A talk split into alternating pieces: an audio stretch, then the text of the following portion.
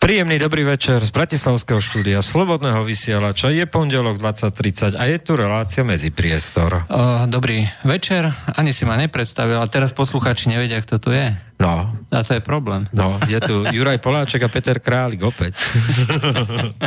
ako vždy, každý pondelok. Uh, ako vždy, telefónne číslo do štúdia 0957 24963. Všimol si si, teraz som nezabudol. No. Uh, a studio zavina slobodný vysielač.sk Začneme tak apoliticky v rekapitulácii týždňa. Nemôžeme neopomenúť uh, piatok uh, 25. augusta ubehlo 15 rokov od úmrtia Juliusa Pántika, z e, jednej výraznej postavy slovenského herectva, e, ktorý v strednej generácie zafixovaný ako dedo Jozef, ale e, on sám reprezentoval mnoho, mnoho úloh v českom aj slovenskom filme. On sám o sebe hovoril, že v druhej polovici 70. rokov už menej hral preto, pretože uh, od druhej polovice 70. rokov už nechcel stvárňovať tie korenisté, uh, zemité, uh, slovenské írečité postavy tých takých miestných hrdinov a, a nebojácných a, a tých pozitívnych hrdinov. Preto značením prijal úlohu deda Jozefa. Mnohí hovoria, a Monika Hásova na to spomína, že on to nemusel hrať, on taký naozaj bol a tam sa naozaj vyhral, kde, kde prejavil to svoje už tedy starecké múdro a zhovievavosť a ľudskosť. Uh, v tejto súvislosti by som doporučil našim poslucháčom uh, film Štrosy večierok uh, z roku 1969, ktorý potom bol na dlhé roky trezorovým filmom. Je to koncert osobnosti slovenského herectva tej doby, Martina Hubu, Gustava Valacha a ďalších, e, Juliusa Pantíka nevynímajú, Františka Diborbolu, Ilčíka, Filčíka. Uh, treba si to pozrieť. Uh, je to výpoveď generačná, doslova. A uh, je tam plejáda neskutočných dialógov, monológov, ktoré stoja za to a hovoria o tedajšej generácii a ich pocitoch. O tom, ako sa vyrovnať vlastne s celou tou... 50 rokmi. 50 a hlavne teraz 60 rokmi. A 60 rokmi. No, ale samozrejme Julius Pantík, no, predsa len ako ja ho mám zafixovaného ako geniálneho herca, ako jedného z tých, na ktorých sa nezabúda aj ten jeho prejav bol tak charakteristický, je úplne niečo iné sledovať tých hercov z toho minulého obdobia. Každý bol iný. Ten prejav, to, či už samotná no, dikcia, aj ako reč, alebo reč tela, alebo proste výrazové prostriedky, ktoré tí ľudia používali, boli absolútne nezameniteľné. Absolútne. A to je jedno, že či hovoríme o Machatovi, či hovoríme o, Filči, o, o no, Pantikovi alebo o Kronerovi. Hej. To sú proste ľudia, hej, ktorých stačí vidieť jeden film, aj to len kúsok a vrie sa to človeku do pamäti. A hlasy sa len vrijú do pamäti. To je neuveriteľné, že, že stačí počuť tie hlasy nezameniteľné Kronera, Pántika, Kvietika, hubu e, Zachara a vieš, že sú to oni. čo v dnešnej dobe aj takých šedých charakterov, šedých postav a um, šedých výrazov, aj hereckých výrazov a chudobných výrazov je skutočne ako no, dosť smutné aj takýmto spôsobom. Predsa len ako tá doba by mala pokročiť, ako by sa mali tí učiť. Ale ako keby, tá, no, ako keby to už nejak schudobnilo všetko, aj celá tá situácia, ako keby sa to sploštilo, ako keby na tom už príliš nezáležalo, aj učiť sa dávať do toho niečo, niečo nové, niečo vlastné, alebo z hľadiska treba z tých režisérov, scenáristov vyhľadávať práve také typy, ktoré dostanú príležitosť. No a to, čo, čo vlastne dneska je dôležité, Aj, um, ako dáva do toho emócie, dáva do toho cít, ako keby už nejak nehralo rolu. Aj, to proste treba nasekať rýchlo nejaký seriál. Aj, hlavne nech je to farebné, ide sa to, je to na veľa farebné, nech je tam veľa sexu a možno aj zo troška násilia a tým nám to E, týmto stačí aj pre tú masovú konzumáciu. E, je to asi rovnaké ako s e, tými potravinami, ktoré sa dneska kritizujú, aj že namiesto mesa je tam všade múka, je to, je to plastové, je to nejedlé, ale vyzerá to dobre. Čo sa týka ďalšej udalosti, tiež nemôžeme obísť. Zajtra si pripomíname výročie Slovenského národného povstania. Ja som čítal jednu takú charakteristiku aj toho, že Slovenské národné povstanie sa držalo pomaly tak dlho ako celá francúzska armáda.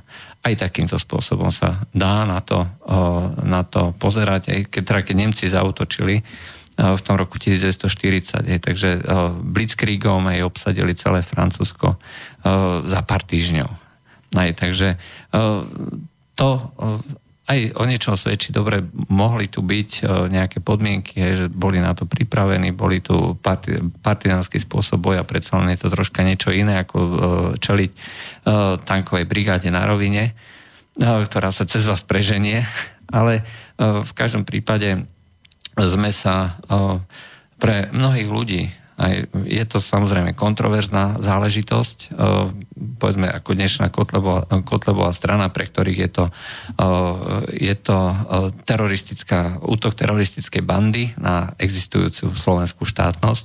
Pre mnohých ďalších a v podstate aj pre celú súčasnú históriu je to no, vlastne povstanie celého národa, v ktorom sme sa prihlásili vlastne k tomu protifašistickému odboju a Slovensko sa tým pádom zaradilo vlastne ku tej výťaznej koalícii aj napriek tej dlhoročnej histórii slovenského štátu, ktorý naopak bojoval po strane nacistického Nemecka aj proti okolitým štátom.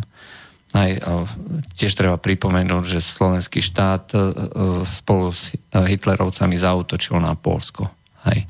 Ale aj Sovietský zväz? E, Sovietský zväz zautočil dva týždne potom a zastavil sa vlastne na tej uh, línii, na, na kurzonovej línii. Hej, to znamená uh, línii toho bývalého uh, uh, ruského, cárskeho Ruska. No, takže toto je, e, toto je vlastne e, odkaz aj prihlásenie sa vlastne tomu protifašistickému e, odboju alebo protifašistickej koalícii. A preto vlastne dneska môžeme hovoriť o tom, že tie pomníky, že ktoré tu na dehonestujú, ako mnohí, mnohí ľudia, to nie sú pomníky symbolov. To nie sú pomníky oslavy bolševizmu. To sú pomníky padlých. A ľudia, ktorí to likvidujú a ničia, pod zámienkou, teda, že však tam je kríž, tam je kosa, kladivo, teda kosák a kladivo, že to treba zničiť. V podstate nemajú vôbec absolútne žiadnu úctu k padlým, ktorí možno padli aj za ich slobodu, za to, aby mohli vlastne oni robiť to, čo dneska robia. A ako sa hovorí, pokiaľ človek nemá úctu ku svojej histórii, tak nemá potom ani vlastnú budúcnosť. Žijú v nejakom takom stave, aj bez histórie, bez eh, všetkého. Tu dnes aj čo im, čo im treba ku šťastiu, možno nejaký pohárik a, a jedna cigareta. Ale hovoriť o sebe, že sú umelci a že toto je nejaká, nejaká ako tomu hovoria, performance. Performance. Performance, hej. Čo čaká ľudí, ktorí namiesto slovenského dvojkríža si dokážu dať ženského hambie? O, asi tak. O, hovorí to o, potom skutočne o úplnom prevrátení, až orvelovskom prevrátení uh, hodnú tej, keď z vlastenectva uh, sa stáva nacizmus alebo dokonca extrémizmus, že ktorý treba uh, vyvrátiť. Predsa len identifikácia e, národa, ktorý e, potrebuje mať vlastne nejaký vzťah ku dejinám, poznanie tých dejín e, je dôležitou súčasťou. A sú to proste ľudia, ktorí sú ako užitoční idioti, idioti dnešnej doby, vyzdvihovaní, hej, prijímaní prezidentami a dokonca niektorými médiami označovaní, že takéto performance, že toto je najvýznamnejší umelecký počin roka. Aj svedčí to samozrejme nie o tom, že by to skutočne bol nejaký takýto počin, svedčí to o tých médiách, svedčí to o tých o ľuďoch v normálnej spoločnosti. Aj ich ideologickom nastavení. Aj ideologickom nastavení. Bohužiaľ, aj No, poďme ďalej. My sme vlastne v komentároch hovorili o Sýrii, ale Sýria nie je jedinou krajinou na Blízkom východe. V skutočnosti, pokiaľ Blízky východ zahrňame do toho aj Severnú Afriku, deje sa všade akože hodne, hodne veľa a menia sa vlastne tie geopolitické siločiary dosť výrazným spôsobom. Za posledné za posledné týždne sme mohli e, sledovať, e, ako e, Saudská Arábia a povedzme koalícia, ktorú Saudská Arábia viedla, sa snažila urobiť poriadok s neposlušným Katarom. Vyzerá to tak, že Katar si z toho robí s prepačením nič a e, napriek tomu teda, že e, tá arabská, moslimská alebo sunnická koalícia sa snažila vlastne vytesniť ich e, zo spoločnosti slušných krajín, aj teda tých právoverných moslimských, tak namiesto toho, aby sa cítili nejakým, nejak utláčaní alebo nejak v problémoch, tak jednoducho si dovolili nadviazať plné diplomatické styky s Iránom. Hej. E, čo vlastne znamená, e, že pokiaľ v tomto momente e, Irán spolupracuje s Tureckom, aj kvôli rôznym ďalším záležitostiam, sa vytvára irácko-turecká katarská os, podporovaná Ruskom a tým pádom vlastne klesá postupne úloha Saudskej Arábie a spolu s tým keďže Saudská Arábia je vlastne hlavný e, zástupca presadzovania vplyvu, e, vplyvu e, Spojených štátov v Perskom zálive, tak dochádza aj k poklesu významu a vplyvu Spojených štátov amerických a nedokážu s tým spraviť absolútne nič.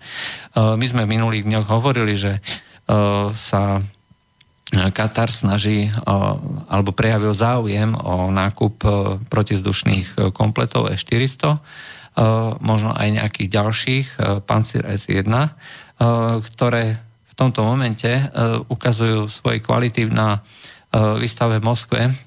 Bolo prezentované, že Pancir S1 zostrelil už dokáže zostrelovať prakticky všetko až skoro do výšky 9 kilometrov. A je jedno, že či je to ten nejaký dron, aj na ďalku riadené lietadlo, alebo je to e, skutočné lietadlo a vie dokonca zostrelovať dneska už aj raketové strely z gradu. Aj to znamená e, tie prenosné raketomety, čo sú. Tak e, práve takýto systém vlastne chce objednať e, aj Katar, Vyzerá to tak, že po tom poligóne, aj po tých e, skúsenostiach, ktoré Rusko predvádza, no, je to ako excelentné, excelentné výkony tých jednotlivých zbraní. Vieme teda, že Irak chce objednať veľké množstvo tankov, to je 90, Vieme, že Katar chce tieto Pancier S1, možno S400. Vieme, že Turecko už doťahuje dohodu o dodávke S400. Sú to obrovské zmeny.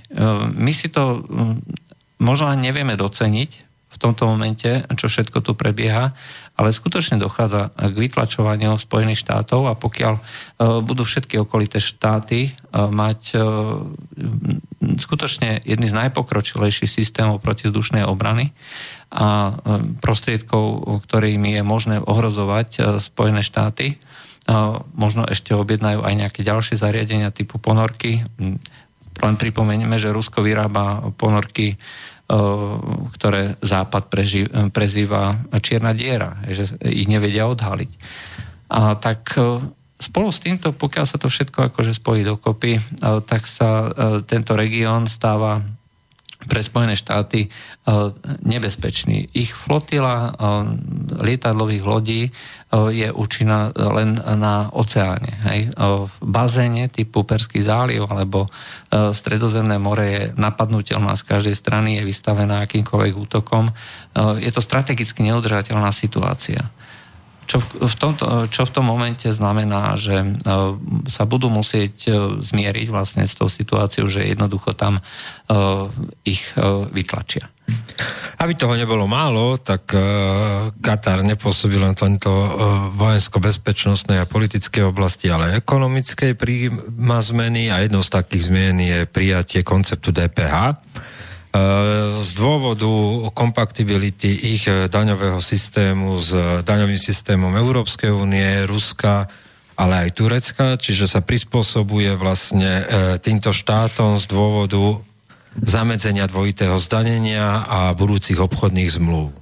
E, to sú veľké veci, dokonca už sa už hovorí, alebo šuška, e, že rial, čo je vlastne katarská mena, e, by mohol byť otrhnutý od dolára. Momentálne je naviazaný na dolár a pokiaľ by k tomuto došlo, stratili by Spojené štáty znova ďalšiu páku na súčasnú na súčasnú situáciu v krajine a vôbec v regióne. Proste deje sa tu na veľa, ustupujú uh, teroristické uh, bandy, teroristické oddiely, uh, sú likvidovaní, dneska už môžeme povedať dokonca po stovkách. Ruské letectvo urobilo nálet, pri ktorom zničilo okolo 800 príslušníkov pechoty alebo teda živej sily, veľké množstvo obrnených prostriedkov. A zdá sa, že pokiaľ sa podarí vlastne vyčistiť a stabilizovať túto situáciu a získa vlastne súčasná vláda pod kontrolu celú Sýriu, bude čas potom aj na nejaké dohody a ukáže sa skutočne trápnosť celej tej propagandy, ktorú sme tu nám mohli zažívať za uplynulé roky, že mesiar Assad a brutálne ruské údery vyháňajú utečencov. V tomto momente do Alepa sa vrátilo a okolia sa vrátilo okolo 600 tisíc, 700 tisíc ľudí. Aj to znamená, ľudia nechcú odísť. Ľudia nemajú čo robiť e, niekde inde v Európe. E, ich korene sú tam, oni sa tam chcú vrátiť, chcú tam žiť a e, jediné, čo im bránilo, boli teroristi podporovaní Európskou úniou. A to, čo vlastne nám ostáva, tak to sú potom len davy migrantov, milióny migrantov, ktorí momentálne prúdia z centra Afriky, zo Strednej Ázie alebo zo Stredného východu a E, Európska únia nerobí absolútne nič. Namiesto toho obvinuje Rusko, že chce napadnúť e, hranice e, z Európskej únie. V skutočnosti hranice Európskej únie si napadáme sami a pekne znútra. Deštruujeme ich sami. Tým, že vlastne zakazujeme krajinám, aby si bránili svoje vlastné hranice, svoje vlastné územia. A pokiaľ je tu nejaký nepriateľ, tak Rusko to určite nie je. No, je to cítiť aj, aj na prvom výstupe z dnešného samitu, ktorý sa odohráva v Paríži a je to summit e, Macron africké štáty, Macron Merkelová, Macron talianský premiér, španielský premiér a Merkelová. E, Merkelová. E, takže prvý výstup znie výzva Rusku a Ukrajine, aby dodržiavali prímerie. No, pripomíname, no, že je tam spomenuté konečne už aj Ukrajina. Ukrajina a tá výzva je na rozdiel od minulých adresovaná aj prezidentovi Porošenkovi veľmi jasne a e, nie je to jednostranná výzva k Rusku. Čiže e, badať zmenu aj na pôsobení pôsobení Emanuela Macrona na tejto scéne. E, treba dodať, že celý tento summit je pod jeho taktovkou. Uh, Máme telefon? Počkať. Áno, počujeme sa? Halo. Dobrý večer. Dobrý, Dobrý večer. večer. Počujeme sa, áno? Môžem hovoriť, hej? Áno. áno. E, ja vás počujem dobre, počujete ma? Áno, my počujeme výborne. No, takže chcem vás pozdraviť. Chcem sa vás opýtať, tu ste spomínali o tých dodávkach ruských zbraní Kataru, alebo teda záujem Kataru o týchto, tieto zbranie. Mňa by zaujímalo, ako majú Rusi ošetrené, aby sa tieto zbranie časom nedostali do rúk, poviem príklad Spojených štátov alebo nejakých iných mocností. A napríklad ma zaujíma, že ešte sa dávali Turkom, e, zaujíma o Kataroto a napríklad Irán dostal iba S-300, aj keď modernizované. Toto by ma zaujímalo, že vlastne akým spôsobom potom môžu títo si Rusi zabezpečiť, aby nejaké tie technológie alebo časti tých know vlastne si neprevzali aj iné štáty. Mhm. Ďakujem. Dobre, ďakujeme. No, o, tieto, pres, tieto veci samozrejme my presne nebudeme nikdy vedieť, ale vždycky to je tak, že máte exportnú verziu a máte verziu vlastnú. V exportnej verzie máte určité osekané záležitosti, že nie sú tam na 100% všetky technológie. Napríklad sa hovorí, že tá raketa, ktorá má dostrel až 400 km, nebude súčasťou týchto ex, exportných verzií, bude to osekané. To je napríklad aj, no, čo vyváža Rusko Iskandery, alebo ponúka Iskandery na vývoz. Je to dneska tak, že prakticky každú technológiu, ktorú krajina vyvinie, ponúka. A hovorím, týka sa to nielen teda E400 alebo tých rakiet do toho krátkeho doletu Iskander, ale napríklad aj tých torpeč Kval, aj, ktoré vlastne idú rýchlosťou vyše 100 km pod vodou aj, a prakticky žiadna ponorka im nemôže uniknúť a Rusi ich normálne predávajú. Vedia, že je to technológia, pre ktorou, pri ktorej má pred Západom náskok niekoľko desiatok rokov a Západ jednoducho to nemá ako vyvinúť. Hej. Lebo je v tom zahrnuté také veľké know-how ohľadom rôznych výskumov, že mm, proste mm, sa to nedá. Rovnako je to napríklad aj s tými motormi, ruskými motormi RD-180, hej, ktoré Amerika, o, ktorých Amerika svojho času hovorila o tom princípe, ktorý tam vlastne Rusko vyvinulo, že sa to vyvinúť nedá. Hej? Že teoreticky je to síce fajn, že dosiahnu zvýšenie výkonu o nejakých 15-20%, ale jednoducho to nevedeli. Ne, ne, nemali tie znalosti ohľadom materiálov, nemali ohľadom, znalosti ohľadom horenia v takýchto extrémne veľkých podmienkach. A toto všetko je ruské know-how, ktoré sa vlastne pretaví do toho. Samozrejme, tie radarové prostriedky, pokiaľ dostane Turecko a dostane sa k tomu potom nejaká západná krajina typu Amerika, tak samozrejme niečo to povie aj o tom systéme. Ale tiež treba povedať, že prostriedky elektronického boja dneska sú na takej úrovni, že samotným odposluchom aktívnych systémov S300, S400 dneska už vlastne vedia skutočne tie parametre nasimulovať aj u seba. Aj takže je to, je to dvojsečná zbraň. Aj Rusko ich potrebuje, však konec koncov spolu s vývozom potravín je to dneska najlukratívnejší priemysel, aj ako vývoz zbraní. A musí vlastne dávať vonku to najlepšie, čo má, pretože o to je najväčší záujem. Takže to je asi tak všetko.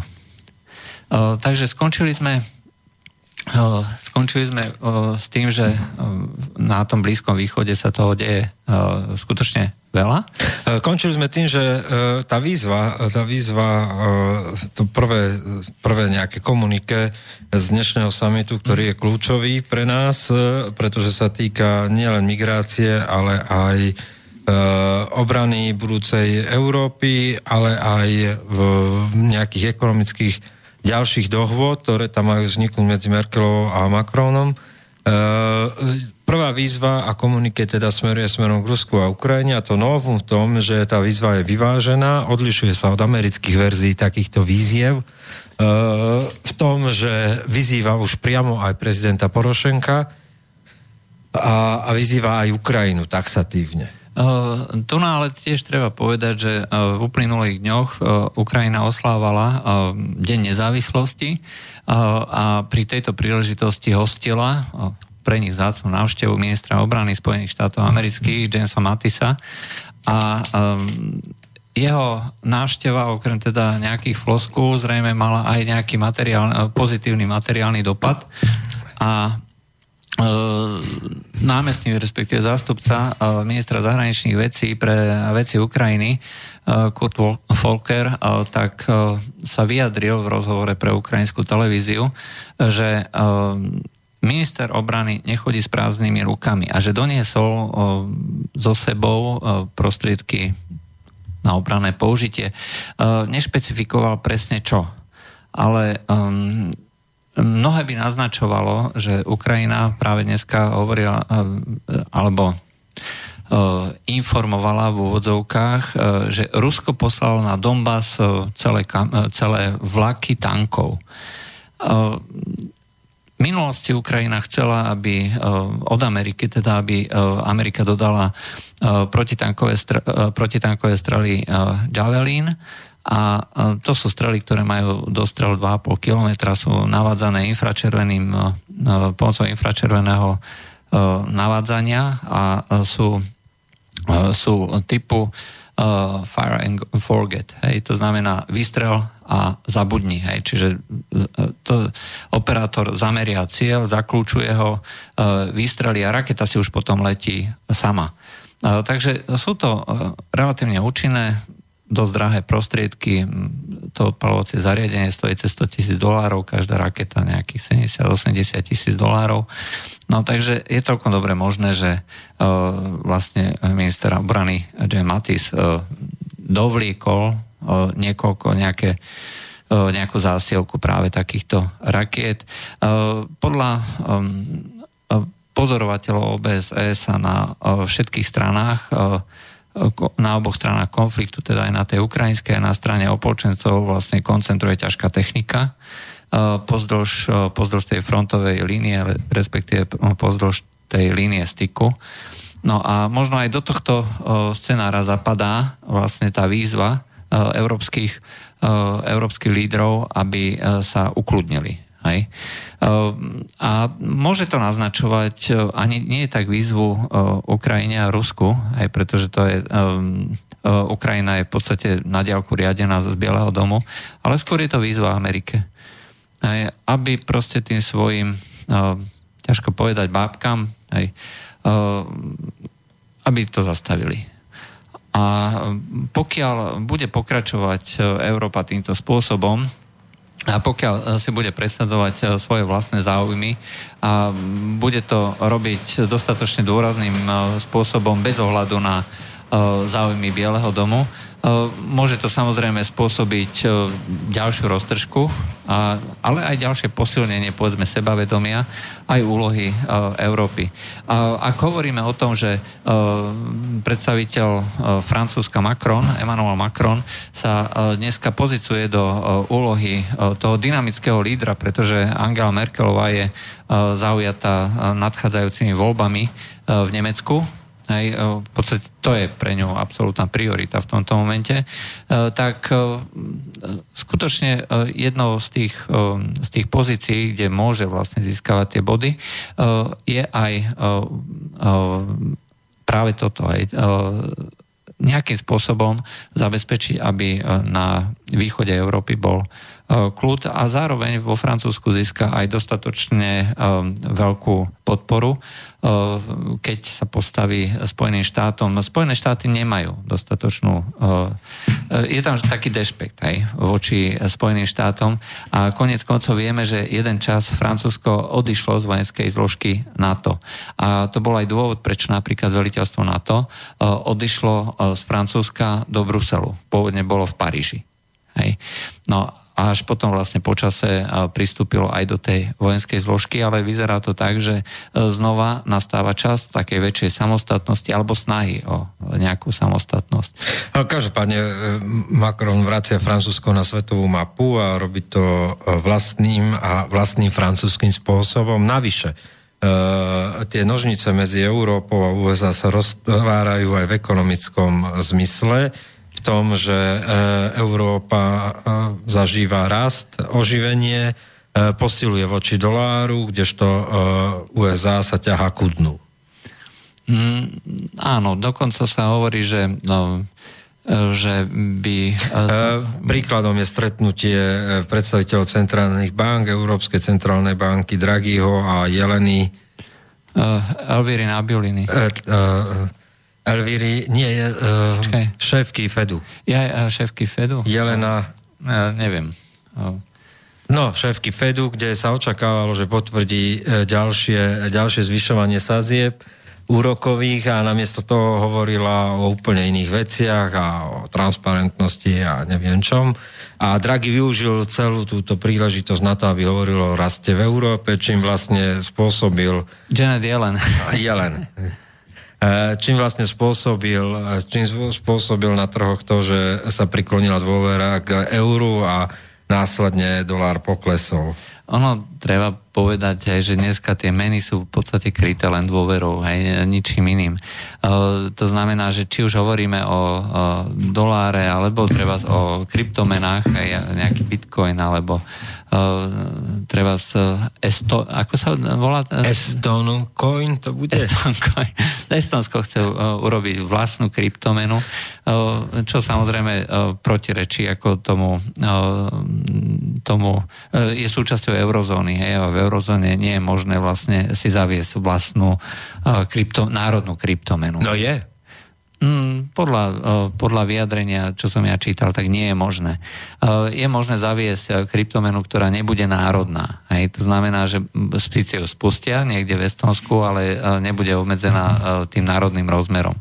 Vtedy to nie je akože konkurencia euru, v tomto, keby to bolo akože no, takto, že to bude... S podporou vlády, tak oni Ale bude to s podporou vlády, hej, to je významné novum, hej, proste sa snažia niektoré krajiny aj v rámci Európskej únie hľadať nejaké cesty, ako zaviesť niečo, čo bude mať skutočne troška inú bázu, hej, než euro, ktoré je tlačené, tlačené ľubovoľne na požiadanie pre kohokoľvek ľubovoľnom množstve, alebo treba dolár.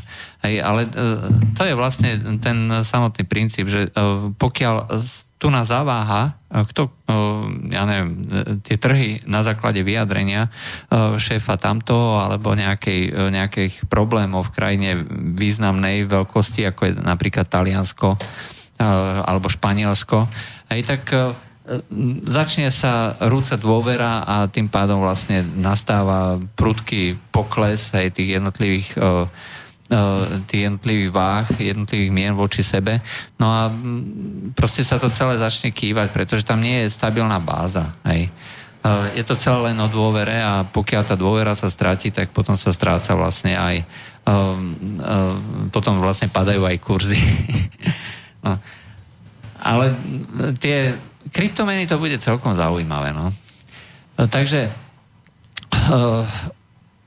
to vyjadrenie, to vyjadrenie eh, týchto najvyšších predstaviteľov v oblasti, v oblasti ekonomiky nám hovorí, že sa skutočne ako snažia európsky predstavitelia ako keby vyhraniť voči Spojeným štátom a stále sa ešte neukázalo, že aké, aké vlastne páky majú Spojené štáty na Európu, čo sa týka ich sankcií. Aj pretože uh, ešte stále uh, minimálne pred voľbami v Nemecku asi nebude nálada na to ustupovať Američanom, pretože um, tie sankcie poško- poškodzujú a vždycky aj poškodzovali európske firmy. A od začiatku je predsa jasne povedané, že pokiaľ bude Amerika chcieť povedzme poškodí Rusko, tak to nebude robiť spôsobom takým, že poškodí samu seba, ale cez niekoho ďalšieho. E, čo sa týka zbraní alebo čo sa týka vyvolávania napätia, na to tu má Ukrajinu. E, čo sa týka e, poškodenia ekonomického, na to tu má Európsku úniu. A je úplne jedno, Hej, že teraz budeme za maslo platiť 2 eurá, hej, hoci pred uh, rokom sme platili ešte euro, keď bola nejaká akcia, aj menej, ja som kupoval aj za nejakých 80 centov, 90 centov. Európska únia jednoducho v rámci sankcií aj došlo ku problémom v distribúcii mlieka, aj tak, keďže je to socialistická, socialistický spôsob riadenia, aj na základe regulácií, na základe kvót a podobne, tak jednoducho to neustrihla, takže teraz nemáme kravy, nemáme mlieko, nebude, nebude maslo, aj takže už máme teraz pred sebou výzvy, e, výzvy toho typu, že e, prichystajte sa na Vianoce, e, nepečte koláče, lebo nebude maslo. Asi tak. Ale bude palmový olej zhmotnený do e, niečo, čo budeme nazývať maslo rastlinného pôvodu. No, ne, bude to máslenko, alebo no, niečo podobné. Raslenko. Raslenko. Palmenko. Palmenko. Palmenko. Ale faktom je, že pokiaľ by neboli sankcie, no, tak by zrejme k tejto, k tejto k tomuto problému nedošlo. No, treba sa spýtať, či v Amerike bude nedostatok masla. No nebude, pretože tam funguje trh, aj tam no, nie sú tieto všaké blbé regulácie a rozhodne vieme, že pokiaľ Amerika uložila sankcie, tak tu došlo k poklesu obchodu s Ruskom iba na strane Európy, na strane Ameriky predsa išiel ten obrad s Ruskom hore. Aj kvôli tomu, že sa treba skupovali tie motory RD-180. No, Takže eh, toto je vlastne eh, tá pozícia, aj o ktorej sme hovorili v prípade, v prípade Macrona eh, a v prípade toho, že musí sa postaviť Spojeným štátom. Aj v tomto momente dochádza k obrovskému poklesu popularity, k nevydanému poklesu, aj začína to robiť problémy už aj v tej Macronovej strane. Aj keď teda vieme, že problém popularity nie, býva ako, eh, je to dynamický proces, hej. Raz ide dole, raz ide hore, keď sú nejaké výsledky, tak samozrejme to môže ísť prudko hore. Ale v tomto, v tomto momente je tá podpora Macrona na veľmi nízkej úrovni. No, dokonca ani nie tak nízke. Julovi bol 36, augustový je 40, čiže ona mierne narastla v tomto zmysle. Uh, percent. Uh, áno, tak uh, troška nervozity to vyvoláva, ale viac v médiách ako v samotnom prostredí Macronovej strany. A... Ja som práve čítal vyjadrenie šéfa tej, teda súčasného premiéra jeho vlády. Le Parisien mal rozhovor, no. Áno. Aj, takže čítal som ten rozhovor, aj, tak áno, že robím to problémy a ešte naviac teraz ich očakávajú reformy, ale celé to robia spôsobom takým, ktorý je v demokraciách normálny, priateľný a ktorý sa bežne robí. To znamená hneď po začiatku vládnutia E, musia mať tieto krajiny. E, a pokiaľ to neurobi do pár mesiacov, už to neurobi tie reformy. E, presne tak, pretože tie výsledky sa začnú ukazovať až povedzme po nejakých dvoch, troch rokoch. Hej? To znamená až ku koncu toho svojho mandátu. To znamená, že ak musí ich urobiť teraz aj za cenu toho, že poklesnú preferencie, možno aj na historicky najnižšiu úroveň, to je jedno, ale musí ich urobiť teraz. A no. bez ohľadu na to. Tým sme načali našu vlastne tému, ale to až po pesničkách dvoch, lebo ukončíme tým rekapituláciu. Tak.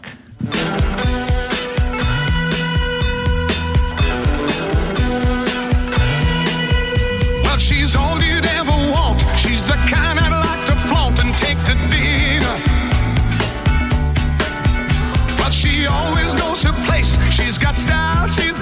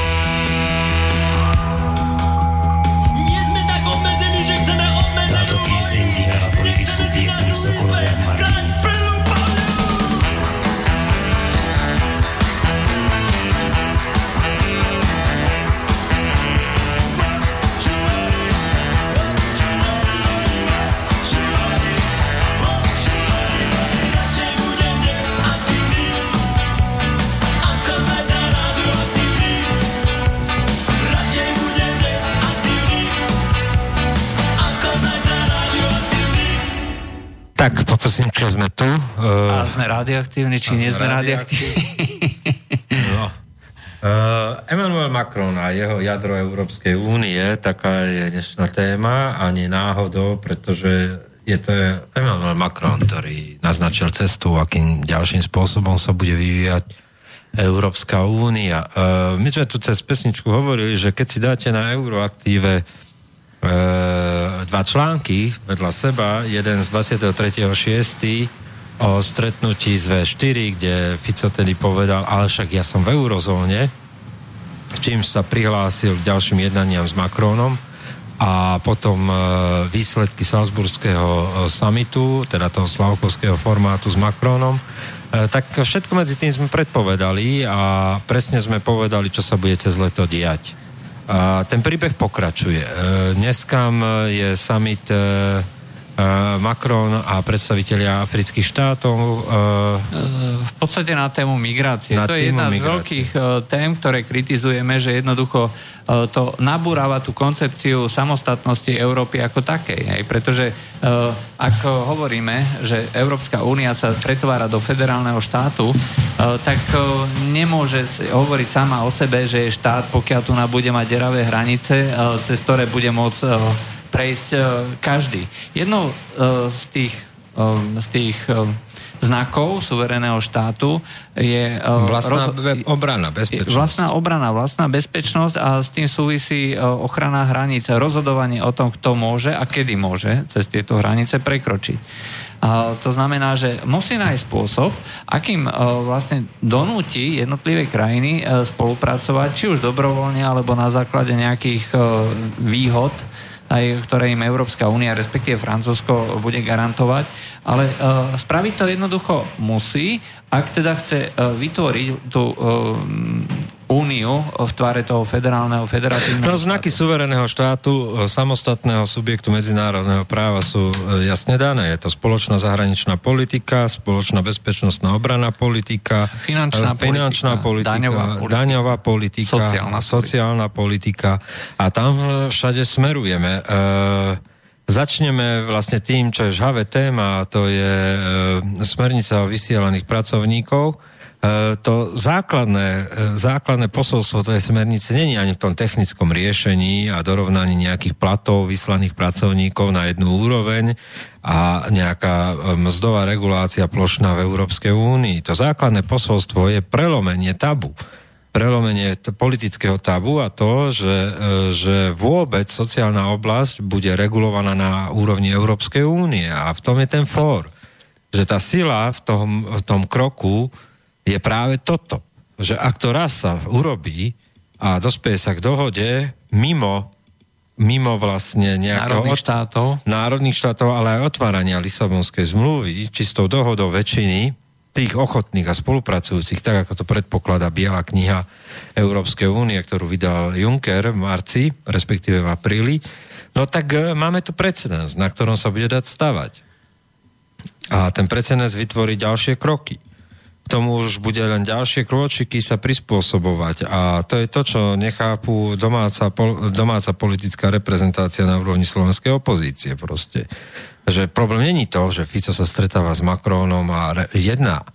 Problém je to, že neexistuje tu mandát, ktorý by... Slovenský mandát, spoločný slovenský, slovenský mandát. mandát, ktorý by formovala aj slovenská opozícia. A tá sa toho dobrovoľne zdala svojou nepríčetnosťou tejto téme a neschopnosťou čokoľvek povedať. Ako som povedal, aj môj názor pri, pri mnohých poslancoch, je nielen to teda, že sú nepríčetní, neschopní a tak ďalej, ale jednoducho no, súhlasia aj ako so, s touto politikou. A či je to už dopredu dohoda so smerom, alebo či je to nejaký taký vnútorný pocit, je to v konečnom dôsledku jedno. Rozhodne sa vzdáva a stráca schopnosť vlastne formovať aj tú opozičnú politiku ako takú. Pretože súčasťou toho stanoviska eh, by malo byť vlastne dohoda so Smerom alebo teda so súčasnou koalíciou eh, ako ďalej. Hej, to znamená niečo za niečo. A tohto sa jednoducho dobrovoľne zdala opozícia. Navyše po Slavkovskom formáte je dnes jasné aj z vyjadrení českých predstaviteľov, že e, Vyšegrádska štvorka je mŕtva Český premiér Sobotka usiluje o akýsi fakultatívny mandát e, Česka, čiže č, e, ako pozorovateľa týchto procesov. Dokonca už... Uh, hovorí o exkluzívnej o... zmluve s Francúzskom, podobné. Hovorí ktorú... sa už dokonca aj o zavedení eura. A, a hovorí sa, v prípade Rumúnska už je jasný rok 2022. Ne. Napríklad, to je jeden výsledok z tých ciest. Uh, Macronových po uh, strednej a východnej Európe. Uh, druhá vec je úplne zrejmá, že týmto končiť nebude. Macronová predstava Európy je Európa, ktorá je funkčná, je federatívna a má všetky atribúty zvrchovaného štátu. To znamená, že v sociálnej oblasti sa naplní tá agenda sociálny rozmer Európy, o ktorej sme hovorili už predtým napríklad uh, v prípade telekomunikačných operátorov uh, je dneska neuveriteľný súboj o predlženie licencií na prevádzku 5G sieti až na 25 rokov. Chce jednotné regulácie. K tomu sa už vyjadruje, že sa nebude vlastne tento termín, respektíve tá doba licencií predlžovať. ale tak to uvidíme, že ako to dopadne. Ale je tam, je tam jednoducho snaha aj na úrovni tej uh, Európskej únie, toho centra, vlastne to riadiť, respektíve presunúť uh, tie právomoci vlastne smerom do toho Bruselu, smerom do uh, centra. Súčasťou slovenskej pozície by malo byť vlastne definovanie toho, že čo Slovensko chce, čo musí vlastne obhajovať, čo musí predložiť. Ale to e, v tomto momente je to čiste v rukách Roberta Fica, hej, e, čo chce vyjednať e, a za čo. V skutočnosti nie je, nie je vlastne pozíciou súhlasiť so všetkým. Hej, nie je pozíciou, ja chcem byť v jadre a preto vlastne tu na zavediem všetko, čo mi prikážu. Hej, to nie je pozícia. Tak ako Zolo Mikeš dneska písal, že vlastne e, Fico zráza národné záujmy, u Zolo Mikeš je to zaujímavý, zaujímavý slovný zvrat. Avšak v jednom sa míli Zolo Mikeš, e, nie je problémom Fica to, čo hovorí. Problémom je, že nemá na to mandát.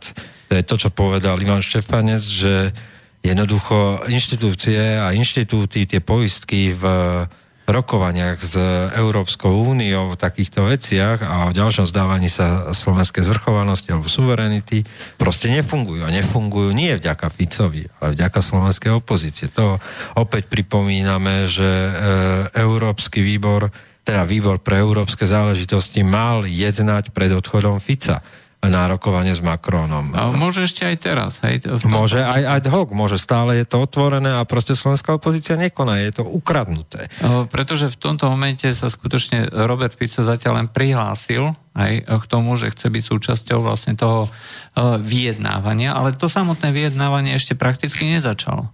Hej, a čo vlastne bude obsahom toho vyjednávania, čo bude slovenská pozícia a akým spôsobom Slovensko bude obhajovať tieto záujmy, to je stále otvorená, otvorená vec. vec. Hej, Sloven, slovenská opozícia má ešte teoreticky šancu, aj keď teda ja osobne v to vôbec nedúfam. Ja si neviem ani predstaviť, kto by to mal proste postulovať postulovať nejaké proste požiadavky v rámci slovenskej, slovenskej opozície, pretože to je hlboké bezvedomie, tá je schopná tak maximálne hejtovať niečo na, na Facebooku alebo točiť nepríčetné videá, ale nie je schopná relevantným spôsobom a kompetentným, hlavne si neviem predstaviť, kto by to mal proste artikulovať, že toto je náš záujem.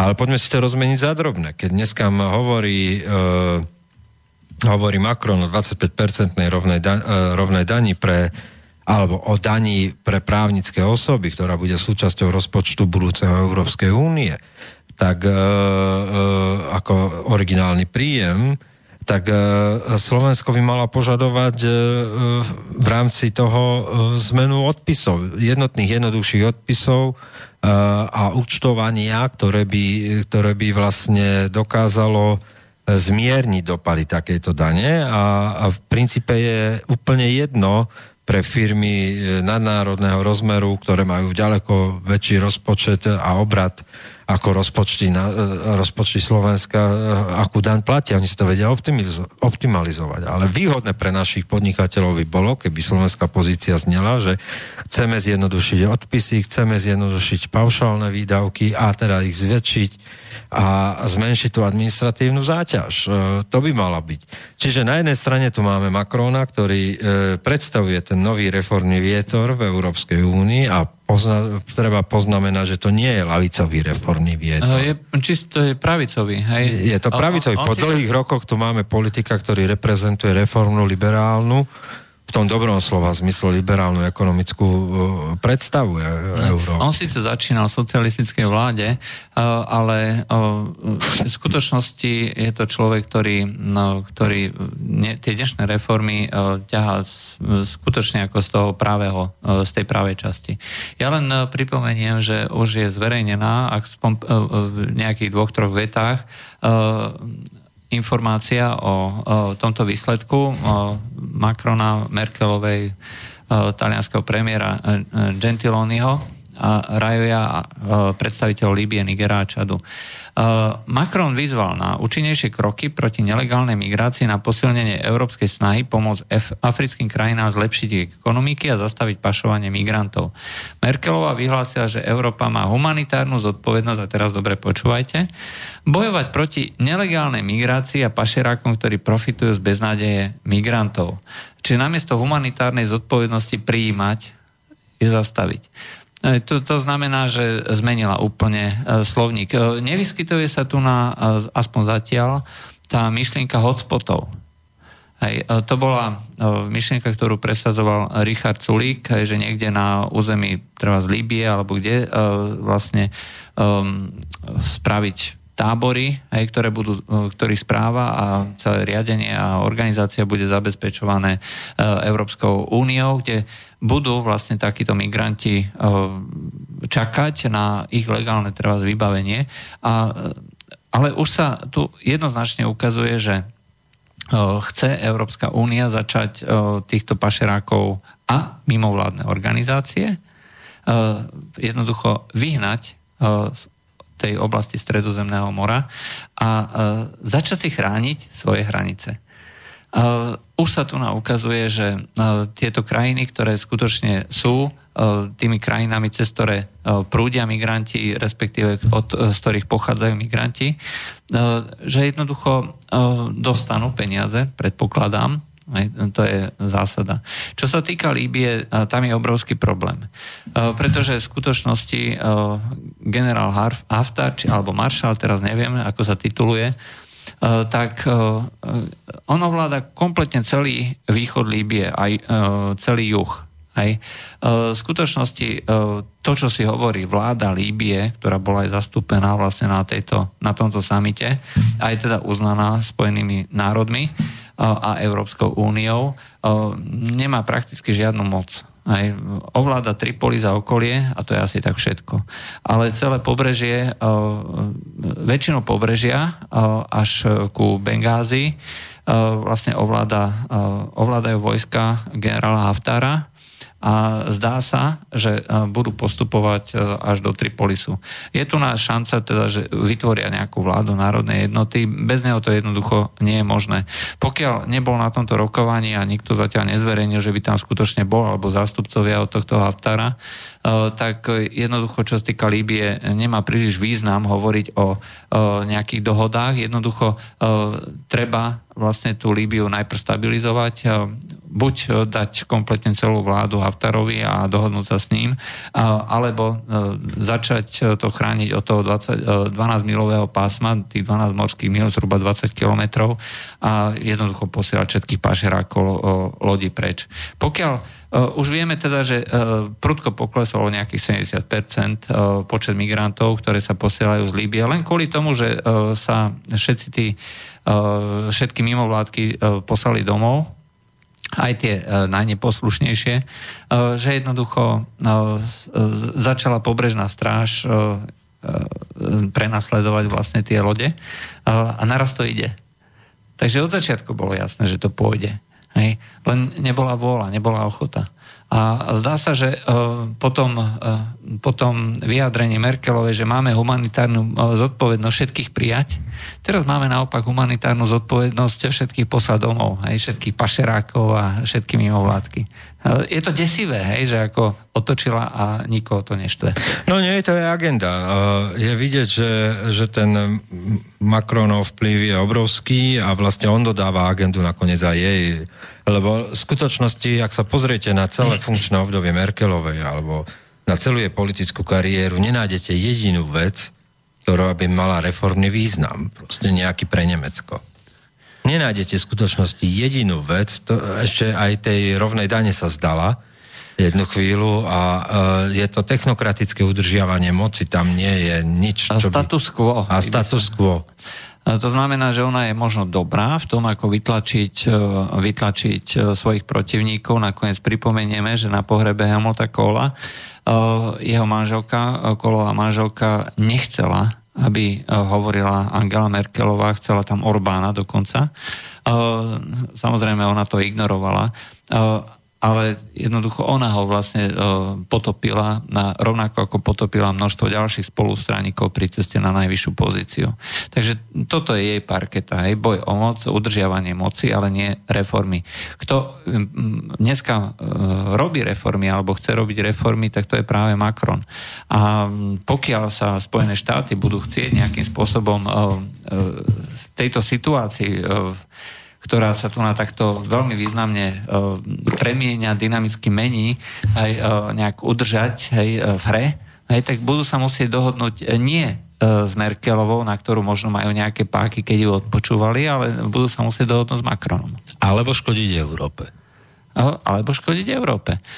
Ale pokiaľ si zráta Macron 2 a 2, O tom sú napríklad už dneska dovozne clá na, na španielské olivy v USA.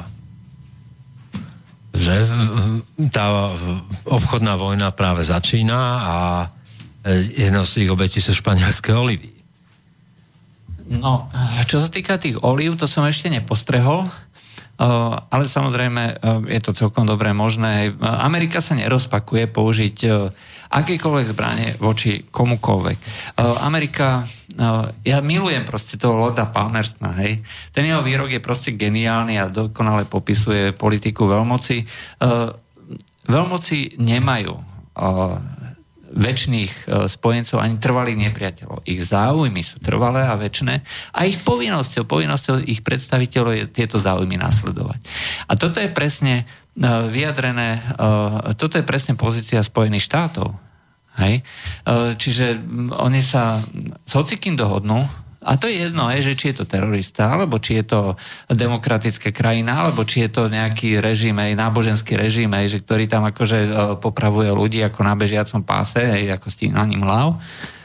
Alebo a rovnakým spôsobom e, kedykoľvek tieto krajiny zahodia a potopia, keď budú cítiť potrebu vlastne vyhovieť týmto záujmom Spojených štátov. Pretože o tom je politika veľmoci. Hej?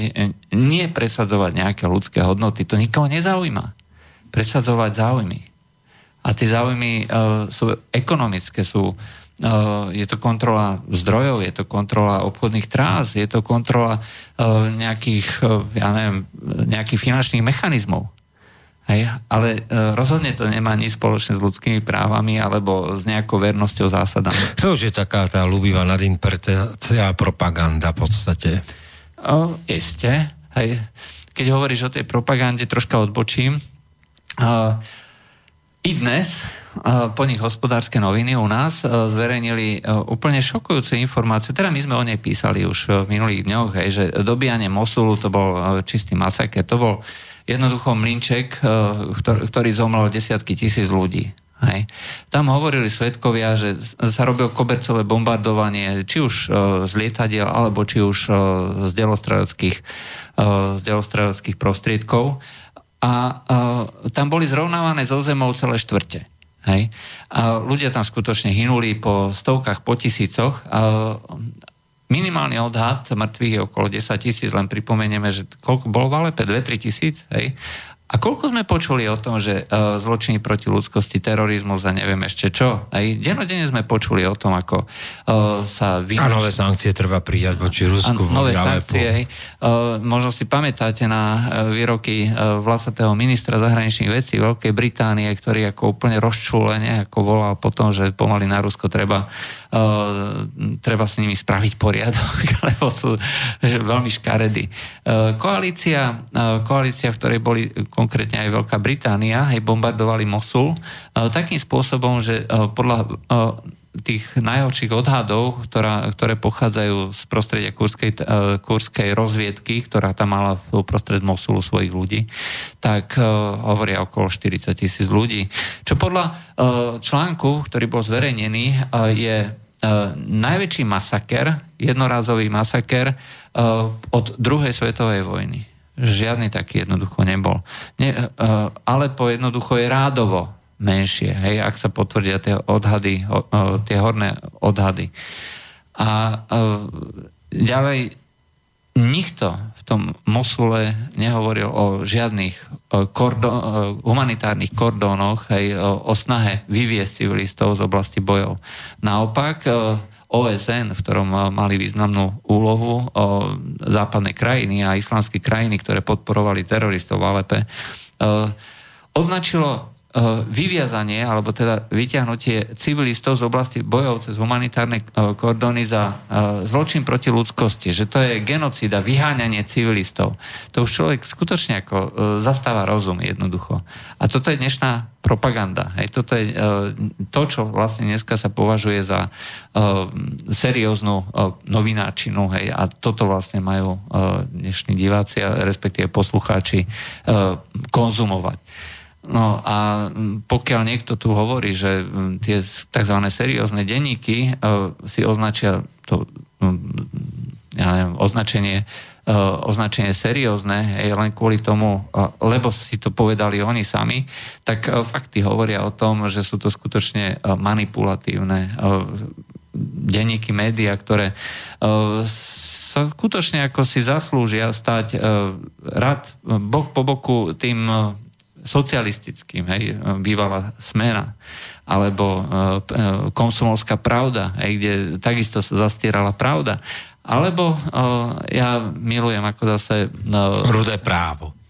Nie, e, Der Stürmer, hej, e, Juliusa Streichera, hej, ktorý za čas nacistického Nemecka, to bol vlastne týždenník a spolu e, s Volkische Beobachter, hej, to bol vlastne denník NSDAP, hej, ako stranického denníka, E, vlastne prezentoval aj takú nenávistnú e, politiku. Dokonca ten Streicher, on bol až taký, e, taký zavilý nepriateľ Židov, že jednoducho aj Hitlerovci, aj Hitlerovcom to až vadilo a bol neskôr popravený. Ja len no, ako v, v NS, počas norimberského procesu. Hej. Preto hovorím, že treba pamätať vlastne na to, že tieto mediálne hry, alebo respektíve táto demagogia a propaganda má svoje následky. A pokiaľ niekto tu natvrdí a hovorí, že sa máme správať voči bombardovaniu v Jemene, hej, kde momentálne hrozí smrť hladom 7 miliónom ľuďom.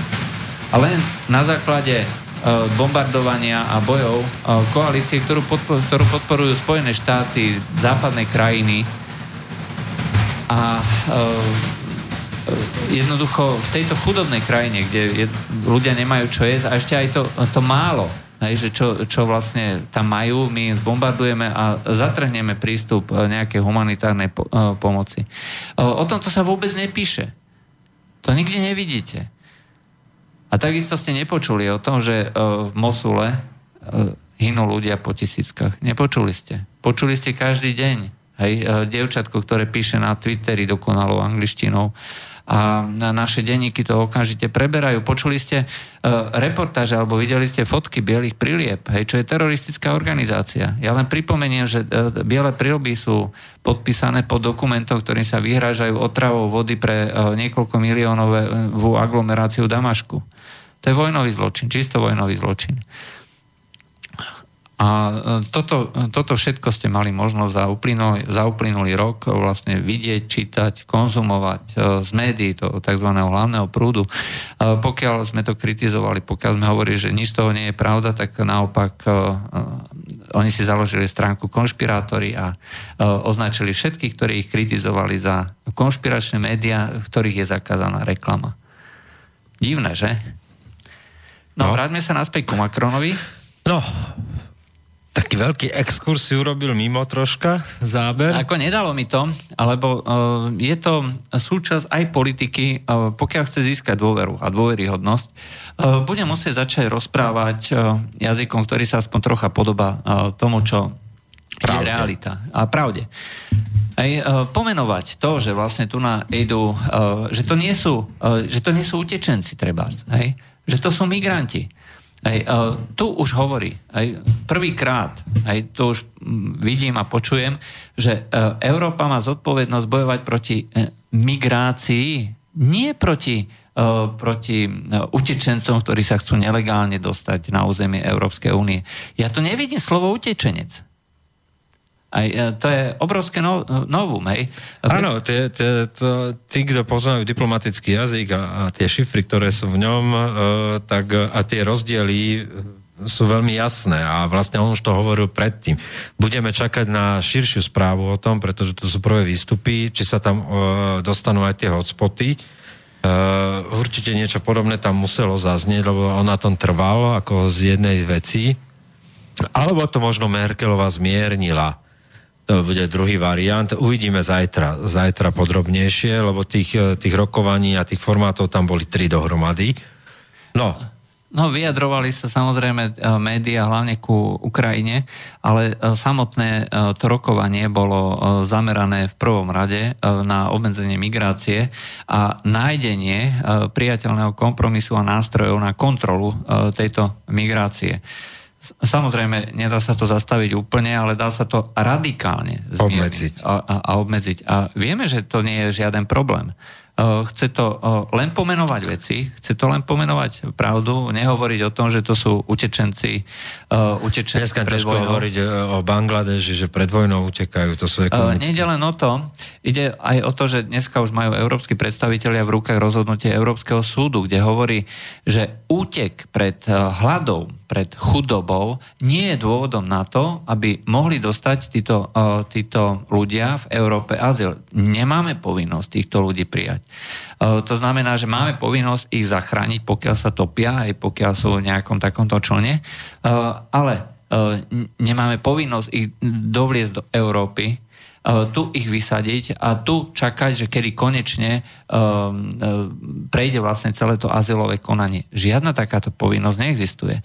Dublinský dohovor platí už vieme dneska, že Angela Merkelová porušovala nemeckú ústavu, porušovala európske právo, porušovala európske zákony, porušovala medzinárodné zákony, hej, ako konkrétne Dublinský dohovor. A to znamená, že e,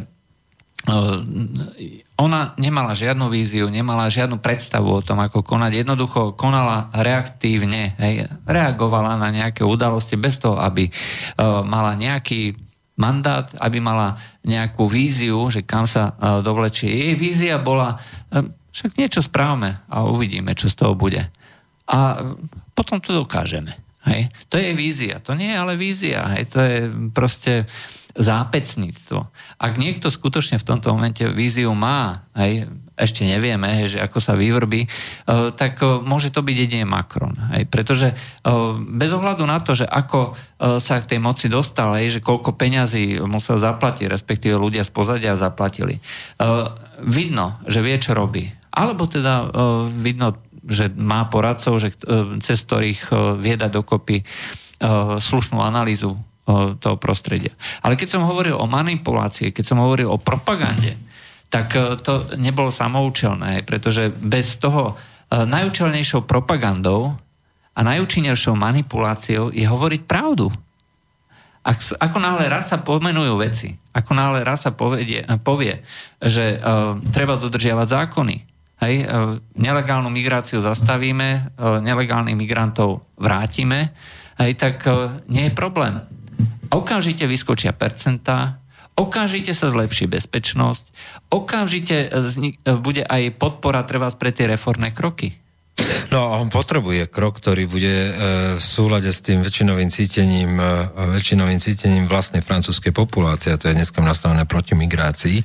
A, a musí tiež e, tú európsku šachovnicu, toho sme hovorili, že on to robí veľmi šikovne, že cez leto hodil do placu reformy v, vo Francúzsku a odobral sa na turné európske získavať podporu pre svoje návrhy v Európskej únii, ale to není samoučelné. To je presne preto, aby sa vrátil zase s tým, že, že si obnoví ten mandát v, u seba doma. A to je to, čo nechápu naši politici. Budúcnosť nie je v zaprdenom malom e, slovenskom parlamente v zmysle nejakého hejtovania e, toho, čo sa deje okolo nás vo svete, alebo len nepríčetného jačania vo videách e, a ponúkania z, z mesky nepríčetných emócií. Budúcnosť je mať tú schopnosť na jednej strane hrať na slovenskej šachovnici a na druhej strane súčasne a nie na druhej strane, a paralelne s tým vedieť hrať na európskej šachovnici, mať tam partnerov, vedieť s nimi komunikovať, vedieť ich získavať pre svoju agendu a mať tú agendu zo Slovenska tak silnú, aby sme ju dokázali potom e, presadiť s partnermi, ktorých si tam nájdeme v Európskej únii. A, toto a pritom je... je to úplne legitímne. Hej? E, momentálne máme na stole len dve možnosti a dve varianty. Žiadna iná neexistuje. Buď spraviť zásadný, definitívny, radikálny krok, odchod z Európskej únie, plne legitimný, hej? A nie je to žiadna trauma, ale to treba povedať, ako sme to nazvali v, v statuse k tejto relácii, nalejme si čistého vína, sú len dve možnosti. Buď odídeme z Európskej únie, povieme, že nechceme byť v takomto spolku, nastavíme nové vzťahy z, a budeme perifériou Európskej únie, čiže budeme na jej okraji, tým, že ne, nebudeme, a nič sa tým nedeje, akože svet nekončí a môže no. sa stať čo môže to byť dokonca úspešný projekt. O, jasne, ako a... ekonomická spolupráca bude, pretože uh, máme tu nás združenie pre uh, uh, ako sa tomu hovorí uh, uh, no to, čo je členom v Švajčiarsku. Áno aj, no. aj Norsko. Aj to znamená, že budeme členom tohto združenia pre uh, voľné, voľnú ekonomiku a uh, tieto ostatné uh, záležitosti. Hej, čiže po ekonomickej stránke nič uh, sa nebude diať. Môžeme byť dokonca členom Schengenu. Hej. Môžeme mať dokonca euro. Uh, aj euro, len to nebudeme riadiť, ale budeme si rozhodovať o sebe sami. Proste prvá možnosť je odchod. Definitívny odchod, treba to pomenovať, treba ísť za tým tvrdo, treba to obhajovať. Hej, je to plne legitímna politika. Nič za tým nie je. A druhá možnosť je uh, postaviť slovenskú pozíciu ako jednoznačnú výzvu, spoločnú výzvu opozície a koalície a, a definovať náš záujem. A definovať slovenský záujem s tým, že uh, európska, uh, respektíve slovenská vláda dostane mandát od parlamentu a takto by to malo fungovať. Uh, akých mantineloch sa bude hýbať, čo musí presadiť a čo ešte teda môže povoliť a kde môže dohodnúť kompromis. Toto všetko by sa malo diať na výbore pre európske záležitosti. Počul o tom niekto? No, alebo v plene Národnej rady. O tom mala byť mimoriadná schôza. Aký je náš slovenský záujem, naša slovenská pozícia vo vzťahu tomu, čo sa dnes chystá v Európskej únii. To Ale nie, nie, nie, nie, my ideme odvolávať Richtera. My musíme odvolávať Á, Richtera, hej. na ktoré ešte nemáme ani podpisy. To je to, to je to úžasné. A na druhej strane ten silný politický signál, ktorý dneska dal v, pri pamätníku SMP pri Trojici e, na SMPčku e, Fico, že po jeho boku pri kladaní vencov bol Richter. Tým odkázal všetkým všetko. Isté. E, stojí po jeho boku. No? Hej? Eh, aj v tej chvíli, eh, ktorá, eh, kde sa odkazujeme vlastne na tú štátnosť. Hej. Prikladenie vencov, zase je to diplomatický signál hej, aj pre opozíciu. Mohol tam stať Lajčak, mohol tam stať Kažimír, mohol tam, a nie, ale stál tam Richter. A to nepo... Aj Pelegrini tam mohol stať ako jeho možný nástupca. nástupca ale stál tam Richter. To bol tak silný odkaz, ktorý zase nikto neprečítal z tej opozície. Ja mám pocit, že to je ako, že spolok mongoloidných detí. Oni sa normálne učia mongolsky, rozumieš? A, a, a Tak vieš, ako, keď má niekto nejaký politický dávno syndrom, tak asi ťažko od neho môžeš niečo chcieť. môžeš ho poslať do Najlepšie to robí Kotleba, vieš, že nie je účastný celé tohoto.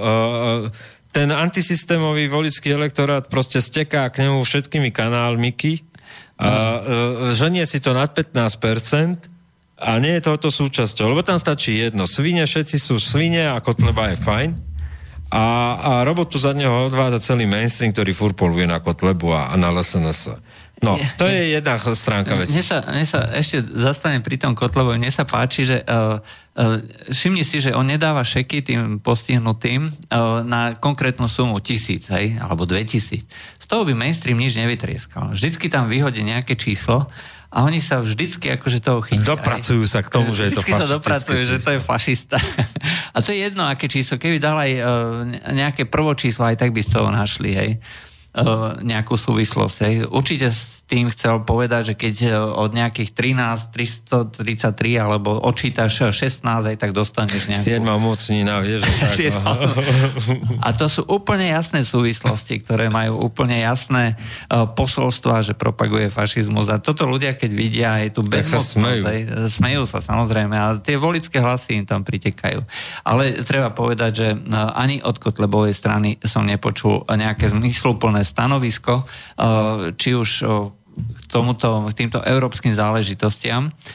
Dobre, možno si naháňať tie politické hlasy doma, ale pokiaľ je zodpovednou stranou alebo chcel by robiť zodpovednú politiku, aspoň by mal zašepotať niekde. A to ani nikto nečaká od nich, vieš. To, to je ďalšia vec. Možno by to bol obrovský šok, že to by vlastne jeho voličia nepochopili. No, to nikto nečaká, ale vieš, keď si zoberieme také iné strany, ako že SAS nič, nula bodov, to je len proste póza Richarda Sulíka, ktorá nikam nevedie a ženie ho úplne na perifériu politického spektra. E, to, čo vôbec nechápe opozícia, je to, že ukájať sa dočasným pocitom nejakých preferencií, ktoré výjdu v nejakom prieskume teraz, e, je úplne irrelevantné, pretože príde jeseň. A čo bude na jeseň?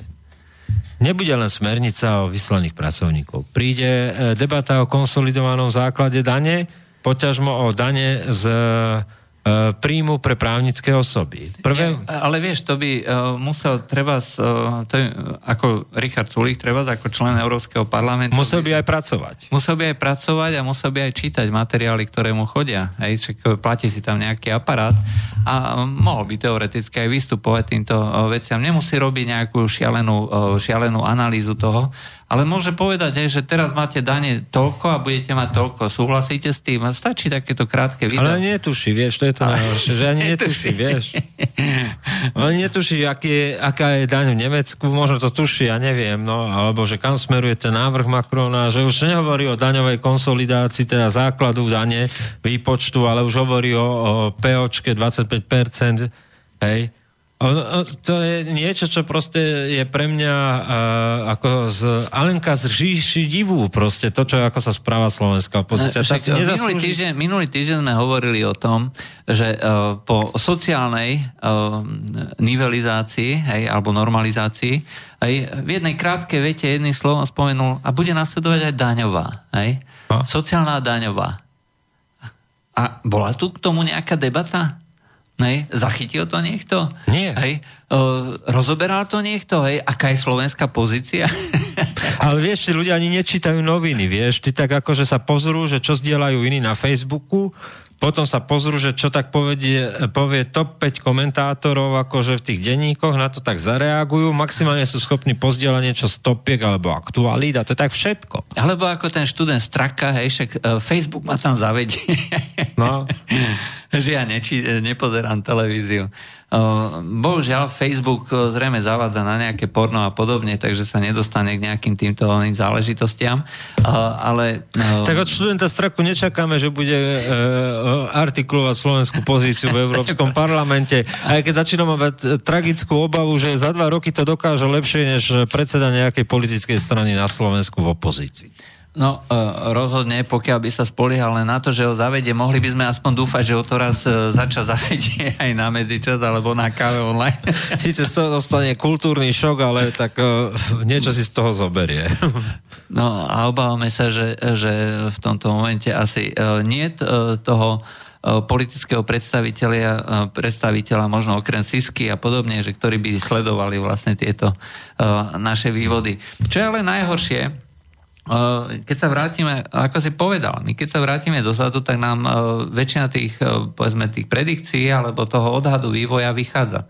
Úplne 100% no, nemôže to byť 100%, aj taký nikto nie je, ale proste veľká časť, významná časť, sme ďaleko lepší, čo sa týka predpovedania, než e, všetci ostatní. Ale prečo?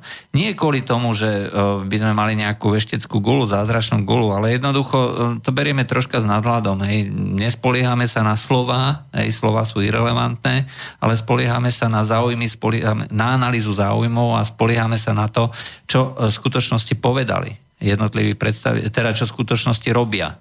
Niečo hovoria, čo robia. Aj. Keby niekto napríklad uh, chcel uh, odhadnúť, ako skončí V4, hej, tak by v prvom rade musel uh, analyzovať, aké sú konkrétne kroky Roberta Fica, uh, povedzme pár rokov dozadu. Uh, sú vždycky v rozpore so slovami. A pokiaľ niekto hovorí, že V4 sa vyhraňuje na pozícii k migrantom, hej, tak... Ťažko blúzni. Tak ťažko blúzni, pretože... A to bol od začiatku stratený projekt. To bola stratená To, že Robert Fico vyslal, neviem, 50-60 vojačikov niekde na hranice s Maďarskom a, a tam proste akože chráni, no, tak to bol krásny marketingový ťah, to je tak všetko. No, ale predtým, uh, predtým vyslal uh, 500 tisíc e, eur mimovládkam, hej, ktoré sa zaoberajú pomoci migrantom a prípravy, prípravy infraštruktúry. Infraštruktúry pre migrantov. A toto sú reálne, konkrétne veci. Hej. Američania majú také jedno úslovie, že follow the money. money. Hej, to znamená, že sleduj peniaze, toky peňazí. A ak tu nás sa vlastne pripravujú veci, ak sa tu dávajú peniaze vlastne týmto mimovládnym organizáciám, ktoré pripravujú e, infraštruktúru pre migrantov, e, tak rozhodne to nie je z nejakej dobrej vôle, že e, Robert Fico chce dať zarobiť nejakým chudákom mimo vládkach. Pretože toto je reálna politika. Hej? A m, takýmto spôsobom vlastne treba čítať aj to, čo sa tu na Slovensku deje. Nie, čo sa hovorí. A preto to by bolo možno... Keď sme zradili e, V4 v vozovkách veľkých, pretože tá sa nedala zradiť, pretože e, v princípe spätne, keď si dohľadáte, tak Poliaci veľakrát proste sa dohodli vo V4 a potom si vyrokovali svoje. E, Maďari to robili deto, my takisto, čiže tam nebol nikdy jednotný postup, tam boli jednotné deklarácie politické, ale reálny politický postup nikdy nebol. Uh, tak keď si pozriete, no tak sme ich zriadili, zradili 7.6. prvýkrát. 13.6. Dru, druhýkrát prišiel 23.6. a bolo vymalované. Zaklincoval to Fico svojim výrokom, však ale ja som iný, ja som v eurozóne. Ten, ten a žiačkov, žiačikovský proste prístup, keď trhne rukovaditeľ do tej uh, triedy a povie dosť des, kto so mnou, no tak, uh, alebo jak Rusi hovorili, ty vajeval, ja vajeval. no tak a Fico nasral kocky magia a povedal, ale však ja som v eurozóne a odtedy sa to odvíja celé. A to bol 23.6. A vtedy sme mi povedali už prvýkrát, že uh, nie, nie, my pôjdeme pekne touto cestou a prišla a Slovensko-Nemecká deklarácia, alebo teda memorandum, uh, obdobne sa chystá s Francúzskom, Uh, takisto koordinácia ministerstiev. Mimochodom, to je jeden z záverov uh, uh, Salzburského stretnutia. Človeku sa povedalo až povedal Salzburského diktátu. Ono, ale to je pre nás uh, nadľahčenie a určitá nadsázko si z toho robíme, lebo tie historické paralely niektoré uh, nenechajú proste, nenechajú vás, aby ste to nepoužili. Uh, faktom sa zostáva prichádza jeseň. Čo bude na jeseň? No tak e, pokročí sa ďalej. E, Macron sa vracia do Francúzska dnešným rozhovorom e, s predsedom vlády, kde ten vysvetľuje pokles e, popularity. Inak mimochodom nikto, nikto na Slovensku z analytikov, novinárov proste ani nepídi nepídi po tom, že aké sú príčiny poklesu popularity, že ten človek tam... Ja som dodnes nepočul alebo ne, jednu analýzu od komentátorov na Slovensku, tých mainstreamových denníkov, že súvis medzi poklesom popularity a tým vlastne reformným balíkom, ktorý tam pripravuje.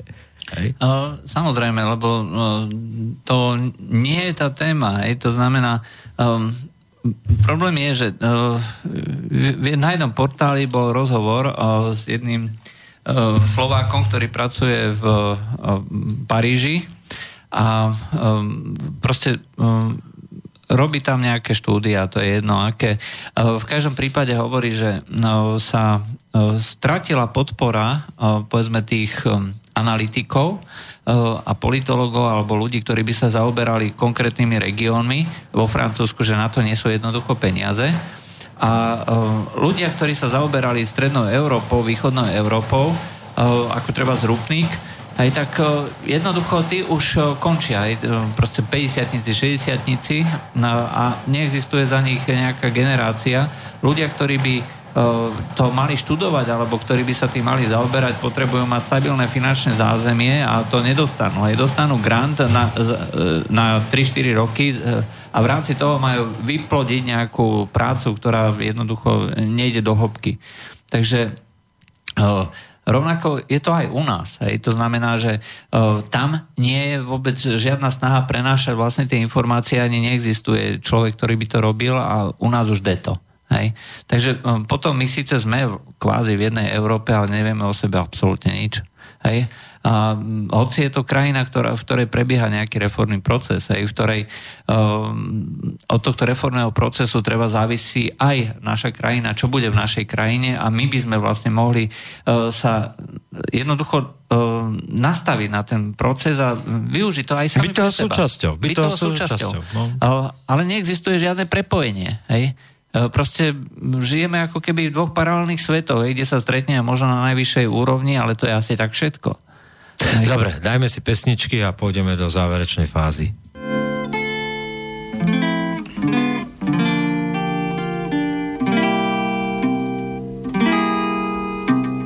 Zuzano, chci ti jenom jednu větu, jenom jednu prostou větu vyjevit. Zuzano, na zahradě tvoje jméno z bílých květů vysázeno chtěl bych mít. Aby mi tvé jméno Zuzana pod oknem vonělo od rána. Až se večer bude zpívat Zuzano, Zuzano, Zuzano, Zuzano. Na zahradě budu zpívat Zuzano, Zuzano, Zuzano, Zuzano. Budu svojí písní tklivou lákat včelu medu chtivou aby slétla na tvé jméno Zuzano, Zuzano, Zuzano, Zuzano, ten med, který z tvého jména vysaje. Zuzano, Zuzano, Zuzano. Na medařské soutěži to vyhraje. Zuzano, Zuzano, Zuzano. Dej mi předem pusu vzhledem k tomu, že se stane medem tvé jméno Zuzano. Zuzano, Zuzano, Zuzano. Zuzano, Zuzano, Zuzano. Zuzano, Zuzano, Zuzano.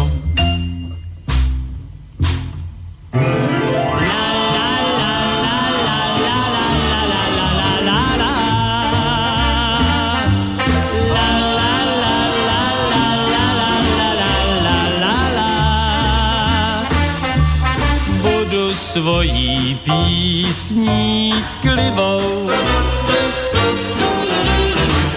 Lákat čelu medu chtivou, aby slétla na tvé jméno.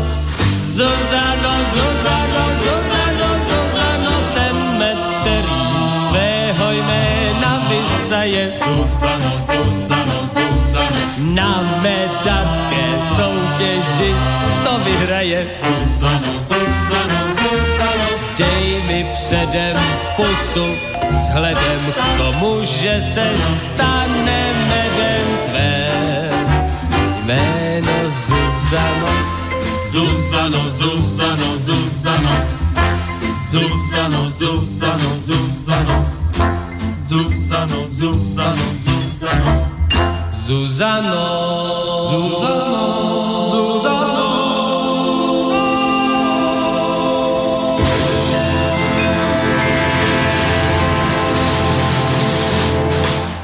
Tak, e, posunieme sa ďalej tej téme. E, Čo nás čaká? Skúsime sa... Uh, počkaj, ja len poviem, Čes- ČTK, Česká tlačová kancelář, uh, vydala vyhlásenie, že azylovú politiku, že treba zahájiť, alebo azylovú procedúru so zvlášť zraniteľnými migrantami je podľa ne- tohto treba zahájiť už v Afrike. A že mm, malo by to byť pod dohľadom OSN a do Nigeru a Čadu má byť vyslaná nejaká spoločná misia, ktorá by pomáhala s ochranou hraníc a bojom proti sieťam pašerákom ľudí. Žiadne podrobnosti nie sú známe. Uh, No, nie je tu na to, čo sme čakali. Je to znamená konkrétne záležitosti, uh, ktoré by hovorili, že ako vlastne uh, narába s ľuďmi, ktorí chytia na mori. A na to mali slúžiť tie hotspoty. Ale to je práve vec, čo sme hovorili. Aj uh, na Libii neexistuje momentálne človek, s ktorým by v tej oficiálnej medzinárodne uznanej vláde bolo možné sa dohodnúť. Reálnu moc má v Líbii generál Haftar, ktorý kontroluje kompletne celý východ a kompletne celý juh. Ak tu nám hovorí libyský predstaviteľ, ktorý bol na samite, že um, žiada od Európskej únie pomoc s ochranou južných hraníc, v podstate žiada o pomoc s tým, aby mu pomohli bojovať proti Haftarovi. Hej. Tak ako je to absolútne nerealistický postoj. Pokiaľ je Macron realista, tak v tomto momente by mal, byť buď, by mal ísť buď do Moskvy alebo do Kahíry, hej, čo sú podporovatelia Haftara, alebo priamo za Haftarom a dohodnúť sa s ním. Toto je realistická politika. Takže budeme ešte zrejme musieť čakať, akým spôsobom sa migračná kríza bude riešiť. To, čo momentálne sa tu nadeje, pomoc africkým štátom, sú to také vágne formulácie, ktoré neriešia okamžite prakticky nič. Uvidíme ešte zajtra, aké, aké to bude upresnenie t- tých výsledkov. Predsa len takto večer sú len tie informácie prvotné. Avšak, Poďme, ako som povedal, určitým predikciám. No, v septembri sa Macron vracia na domácu politickú scénu a bude hrať zápas o svoju reformu sociálneho práva, alebo tá pracovného práva. E, v októbri nás čaká e, schválenie smernice o vyslaných pracovníkoch, ktoré bude neproblematické už a v októbri je aj stretnutie Rady ministrov pre sociálne veci, kde príde schváleniu tejto smernice. Dneska je tam už väčšina zabezpečená. Čo to znamená? Po e, tomto kroku a po výsledkoch e, parlamentných volieb v Nemecku bude jasné, s kým e, ďalším teda hrá v Nemecku, s akým partnerom. No, v Slovensku tam bude zastupovať kto? Minister Richter, ktorý už našiel riešenie v slovenskom prostredí tejto smernice. Hej. E, to znamená, že e, hovoriť o tom, že minister Richter bude odvolaný, e, znamená ako si nechápať rozmer aj toho, čo sa momentálne deje.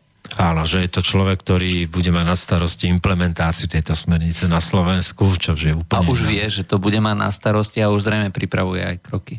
Áno, už aj oznámil, že, e, že pracuje na tom e, technickom kompromise na Slovensku. Čiže e, preto tá symbolika, že po boku Fica stala rovno. Pretože je to zrejme. E, po boku Fica budeme často vidieť Pelegriniho, Kažimíra, e, e, Richtera, Lajčaka a Kaliňáka. Nech sa nám to páči, alebo nie. E, To sú kľúčové o- osoby, ktoré zabezpečujú vlastne ten, e, ten Prechod. ten prechod hej, Slovenska do jadra. Hej. A kto tomuto nerozumie, tak potom nemá čo hľadať v politike. A ešte raz opakujeme.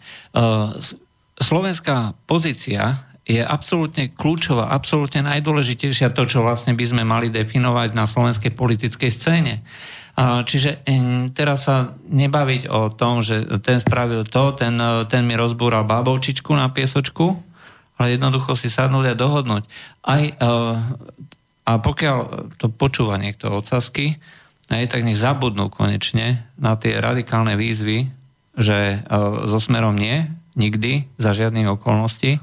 A jednoducho nech si, nech si jedno, že ich pozícia alebo ich postavenie v tejto slovenskej politike je skutočne robiť politiku pre Slováko, pre Slovensko. A v tomto momente, pokiaľ nedajú na stôl vystúpenie z Európskej únie alebo dohodu, aj žiadna iná možnosť tu nie je. No a tým, že bude zrychovať to tempo, od oktobra budeme svedkami vlastne precizovania toho, čo je to jadro, ale nie vo význame, že by nebolo jasné, čo je. E, dneska som dostal taký text od e, právničky, ktorá sa tomu venuje už dlhé roky a ona povedala, že jadro je definované už od roku 94 dokonca. Nemeckom prostredí veľmi presne vyprecizované, čo je to jadro Európskej únie. Aj body, ktoré, ktoré obsahuje, bol som z toho prekvapený. No, treba povedať, že mm, už zakladanie toho Európskeho združenia uhlia a ocele bol len prvý krok. Hej. To, čo vlastne dnes sme svedkami, to je vlastne tá záverečná fáza, to, čo sa pripravuje už od 50. rokov minulého storočia, postupne, bod po bode. To je dlhá cesta európskymi inštitúciami, ako to pomenoval svojho času Antonio Gramči. A zakladatelia tej, tých európskych štruktúr nikdy nestrácali z pamäte, že jednoducho cieľom je e, tá štvrtá ríša, hej, európska, európska ríša pod vedením Nemecka a e, treba to robiť postupne. Hej. E, je čas. No, ja len pripomeniem to meno docentka Kunova, vo svojom statuse písala, že pre tých, ktorí ste sa ma pýtali, poskytujem krátke objasnenie pojmu pevné jadro EU, alebo tiež len jadro EU. Tento výraz sa prvýkrát vyskytol už v roku 1994 v dokumente poslancov Bundestagu kde je to jasne určená entita zameraná na skupinu členských štátov EÚ, ktoré sa rozhodnú ochotne a dobrovoľne užšie spolupracovať viac a hĺbšie sa integrujú ako zvyšok štátov, ktoré sa budú označovať ako periféria EÚ. Čiže tento koncept je známy už 23 e, rokov e, a tie tie oblasti sú dané, je to spoločná obrana harmonizácia daní, sociálna oblasť, azylová politika, menová únia, fiskálna únia a oblasť trestného práva. Čiže všetky tie atribúty zvrchovaného štátu, spravodlivosť, sociálne veci, ako sme ich tu menovali a tak ďalej, etc., etc., presne popisujú, čo je to jadro EÚ. Mm, isté, pretože pokiaľ hovoríme o jadre, hovoríme skutočne o základe štátu. Áno. A e, základ štátu má určité atribúty, ktoré jednoducho to musia... Musí naplniť. Musia naplniť. E, ešte keby ste čírov náhodou, lebo dneska je nejaké e, ticho, zrejme sú všetci ešte na dovolenkách posledných, 0957 je číslo do Bratislavského štúdia a studiozavinaslobodnyvysielač.sk čírov náhodou, keby ste mali záujem, hej, tak sme tu. Ale my dokončíme vlastne túto myšlienku. No, príde október a na stôl príde, e, príde konsolidovaný základ dane, respektíve e, daň z príjmu právnických osôb, príde e, prekopanie dane, e, ktorú všetci poznáme a je, ním, je ňou DPH, pretože tak či onak od 1. 1. 2018 skončia výnimky v tejto dani príde e, k tomu e, vlastne zostavenie prvého, prvého originálneho rozpočtu e, Európskej únie s vlastnými originálnymi príjmami. No, len to by si vyžadovalo v tomto momente zaviesť európsku daň. Hej. To by tým, tým pádom vlastne malo byť návrhu tej konsolidovanej dane. Áno, príjem správnických osob by malo byť európskou daňou. No, to znamená, že uh, bude to... Uh, Telekomunikačná daň takisto by mala byť daňou Európskej únie. Hm. Čiže Európska únia dostane obrovský balík, ktorý následne bude prerozdeľovať jednotlivým členským štátom, ktoré si následne tento balík budú správovať sami. A to sú tie peniaze. Pre predstavu je to niečo, ako keď máte podiel z príjmu fyzických osôb na úrovni 65% e, obcom a 27,5, lebo teraz už je to do 65 a 35 pre vyššie územné správno, samozprávne celky. No tak, takisto, takisto podielovo budú v rozpočte Európskej únie kapitoly pre jednotlivé krajiny, kde budú definované priority, ktoré zrejme budú chcieť tieto fra- krajiny si financovať a, a práve tam musí byť tá slovenská pozícia zrejma. Čo je našimi prioritami v rozpočte EÚ? O, presne tak, čiže my budeme musieť vlastne v, tom, v tých svojich kapitolách, ktoré sa nás budú týkať, obajovať vlastne tie naše pozície, naše priority, naše záujmy. Nej? O, a tu... Ak si niekto myslí, že je to hra na dlhé lakte, tak sa veľmi míli. Ten ten, e, ten diskusný program k tomu celému bude zrejme do konca roka, kde budú e, v jednotlivostiach a v ministerských radách, na ktorých sa funguje a rozhoduje a príjmajú v čiastkových oblastiach rozhodnutia fungovať tento režim do konca roka, kde čiastkovo sa to... E, Pripomeňme si, že by mal byť v januári akčný plán. A akčný plán už bude o tom, ako to implementovať. A, a bude to mať na starosti ministerstvo zahraničných vecí aj v našom, v našom prostredí prostredí, to znamená uh, minister uh, Lajčák. Takže máme tu na telefón. Áno, počujeme sa. Dobrý večer. Dobrý večer, slyšíme se? Áno, áno, počujeme. No, já mám jenom takovou poznámku. Znáte film Jára Cimmerman Ležící spící? Ano. Áno. A pamatujete si tam tu uh, scénu, jak ten Jára Cimmerman tam učí ty děti toho Františka Ferdinanda DST na tom zámku na Konopišti a jak jim říká, že, že monarchie je vlastně zřízení prohnilé a jediná možnosť je republika. No, ja si to už presne nepamätám, ako to pokračovalo. Film som videl, ale tu si no, a vlastne nám v podstate nezbyde nic jiného, jestli to tak půjde dál, to prostě zevnitř celý úplně nahlodat. A celý to nechat zbortit a zhnit. To je jediná možnost, jak to nechat prostě zbortit jo, než vystupovat. To je nesmysl, ale prostě nechat to nahľadávat a prostě to celý zlikvidovat. No, ono to celkom dobre možné. No, dobre, ďakujeme za zavolanie. No, nebude to možné, pretože politické elity budú nastavené inak. To je, to je presne to, že tie... Ktoré budú mať pod palcom kompletne všetky zdroje, všetky mocenské nástroje, e, s tým nepohnete. E, tváriť sa teda, že to nahlodáme nejako. Samozrejme, je možné, že dôjde k nejakému hospodárskému, hospodárskej katastrofe a to, tie štáty jadra aj proste sa rozpadnú. E, ja neviem, dôjde tu k podvoleniu nejakej občianskej vojde medzi islamskými radikálmi a medzi zvyškom, zvyškom krajín. Ale v tomto momente, ak si odmyslíme takéto katastrofické vízie a mm, skutočne budeme pokračovať len v tých krokoch, ktoré momentálne už sú na stole, tak nie je veľa šanci, ako z toho uhnúť. Ako sme povedali, buď vystúpiť, alebo jednoducho si vyrokovať slovenskú pozíciu v rámci slovenskej pozície čo, najlep- čo najviac pre Slovensko. Tam nie sú iné možnosti. A nie sú to ani, ani proste elity, ktoré by mali takú silnú podporu. Uvedomte si jedno, že, že to, čo niekde písal aj tak Daniš, že v jednom z prieskumov, ktoré si dával Fico robiť, mu vyšlo, že 75% Slovákov chce byť v jadre.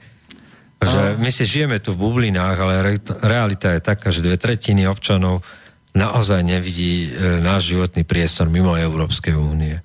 Uh, mladí ľudia 100%, hej, to si rovno povedzme. Ľudia do 30 rokov nechcú byť mimo Európskej únie. Nechcú. Hej? Um, ľudia, ktorí sú teraz podnikatelia, ktorí, ktorí vedia, že treba, je to jednoduchšie hej, zaplatiť eurom do Rakúska a podobne, že nevymýšľať s nejakými týmito, tiež im nevyhovuje hej, rozmýšľať o tom, že čo bude, e, keď budem v Európskom združení pre obchod a podobne. Jednoducho nechce. Hej? a e, tí dôchodcovia to neutiahnu. Ale ani tí vo väčšine nechcú byť akože mimo Európskej únie. Tí chcú nejakú zmenu Európskej únie ale e, ten e, jasný akože tlak na to, že chceme vystúpiť z Európskej únie niekde na úrovni 25%. Aj to preháňa. No a toto je smutná realita. To znamená, že pokiaľ poslucháči uh, Slobodného vysielača patria skôr medzi teda tých protestných voličov a dá sa povedať, že väčšina z nich sa regrutuje z tých 25%, tak dobre majú dojem, že v tej svojej vlastnej bubline všetci chcú vystúpiť z Európskej únie. Ale tak to nie je. V rámci Slovenska je realita iná. Preto my hovoríme, že pokiaľ by tu bol nejaký realizmus, aj pokiaľ by sme sa pokiaľ by sme si nemalovali, e, alebo nechceme si malovať tie rúžové sklíčka, hej, alebo rúžové okuliare, tak treba sa k tomu postaviť čelom a jednoducho si vyrokovať čo najviac, keď nie je iná možnosť okrem vystúpenia. Hej. No a jediná strana, ktorá tu chce vystúpenie, tak to sú Kotlebovci. Všetci ostatní chcú za každú cenu teda ostať aj buď za takých podmienok, alebo za onakých podmienok, alebo za také reformácie a tak ďalej. Ale chcú ostať. Aj. Každá z tých politických strán aj, chce ostať v Európskej únii. Aj, tak o čom sa tu bavíme?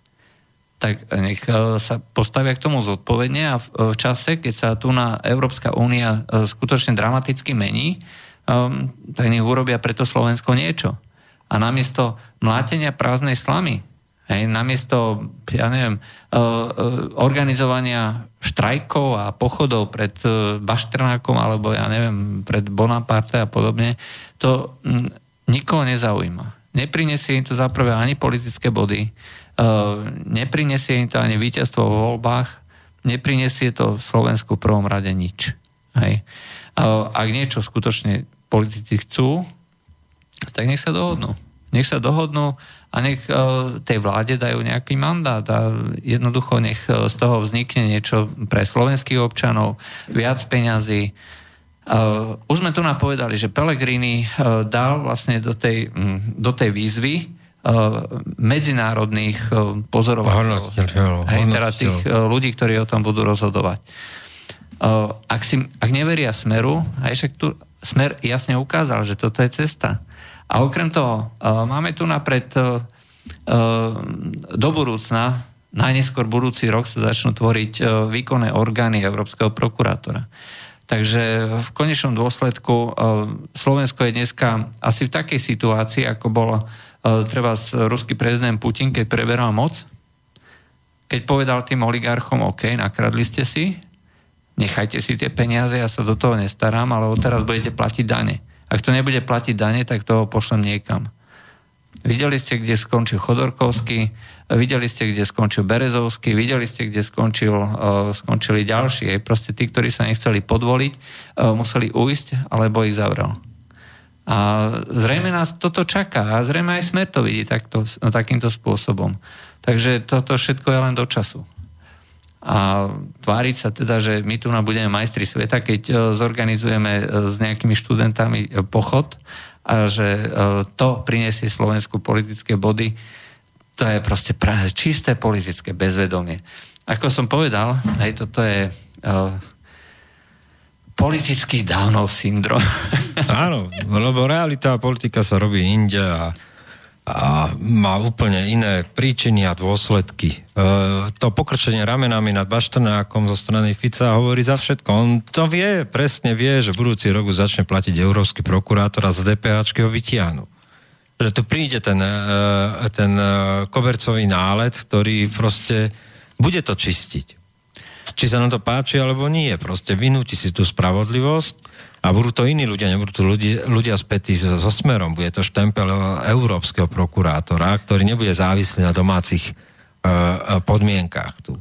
No, presne tak, pretože pokiaľ sa Slovensko uh, dostáva do jadra, je, že pokiaľ prechádza do toho jadra, tak súčasťou, súčasťou toho je zabezpečenie tej aj spravodlivosti, hej, výkonu spravodlivosti. Aj s mocenskými nástrojmi, a s mocenskými, ale s postihmi. Hej. Čiže uh, ak sme povedali, že súčasťou vlastne uh, atribútov toho štátu je aj trestné právo. Je trestné právo. to hovorí úplne jednoznačne. Aj ak uh, Macron, a predpokladám, že Macron to vie, aj, um, však všetky veci, ktoré robí, jednoducho naplňajú definíciu štátu, tak vie, že musí e, naplniť aj definíciu tej kvázi spravodlivosti. OK, uh, veľké firmy, korporácie sa vždy spravodlivosti vyhnú. Aj, nebuďme naivní. Ale hovoriť o tom, že nejaký široký uh, je predstaviteľom tej najvyššej elity, ktorá sa vždycky nejako dohodne, to je tiež asi súčasť toho nejakého slovenského bezvedomia, aj v tomto prípade nie politického, ale povedzme ekonomicko-politického alebo právneho. Ale jednoducho bude tam spadať. Aj. Budeme vidieť v najbližšej budúcnosti pár mesiacov, koľky budú predávať svoj majetok.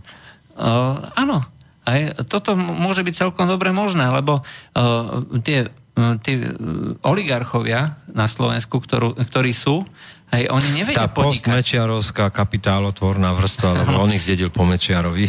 A, a oni vlastne podporovali uh, nástup smeru ku moci, platili ho a tak ďalej a potom za to chceli dividendy. Ale oni bez uh, účasti uh, politickej elity na Slovensku nevedia podnikať. Ej? Oni potrebujú, ináč krachujú.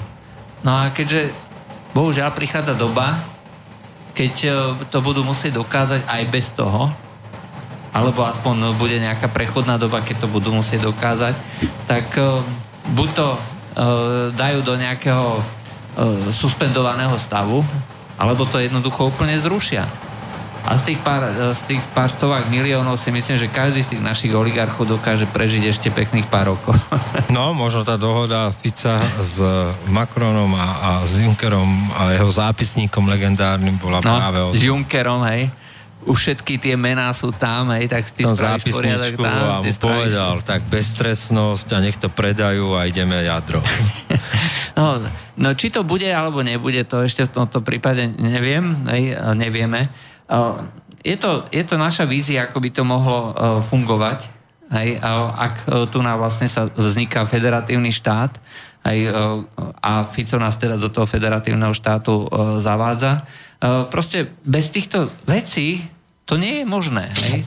Či, ak vidíme, že sociálna politika už sa tu nadeje, daňová politika sa deje. No najhoršie je, že, nie najhoršie, vieš, že, že skľúčujúci pocit je v tom, že vlastne nič sa nerobí tajne. Všetko je na stole. Tie, tie karty Európskej únie sú otvorené, e, rad radom sa zverejňujú tie dokumenty, Uh, Chodia to, do výboru pre európske záležitosti a nikto to sú nečíta. voľne dostupné uh, a sú dostupné od marca. Vieš, od momentu, kedy bola tá biela kniha zverejnená, tak všetko je dostupné. Vieš, a, a tuto tá, to je nepochopiteľné. To... A jediný, kto si to prečítal, bol Fico. A jediný, kto to si prečítal, preto, lebo musel. No, lebo, lebo musel, hej, dohodli Svodku sa, mu doniesli proste. Doniesli, doniesli mu svodku, však nejaký tým na to má, povedali mu, takéto sú karty a tak to musíš hrať. To bol dnešný medzipriestor, tešíme sa o týždeň znova v komentároch každý deň. Moje meno bolo Peter Králik, Juraj Poláček so mnou. Dobrý večer. A Príjemnú noc a do počutia. Táto relácia vznikla za podpory dobrovoľných príspevkov našich poslucháčov. I ty sa k ním môžeš pridať. Viac informácií nájdeš na www.slobodnyvysielac.sk Ďakujeme.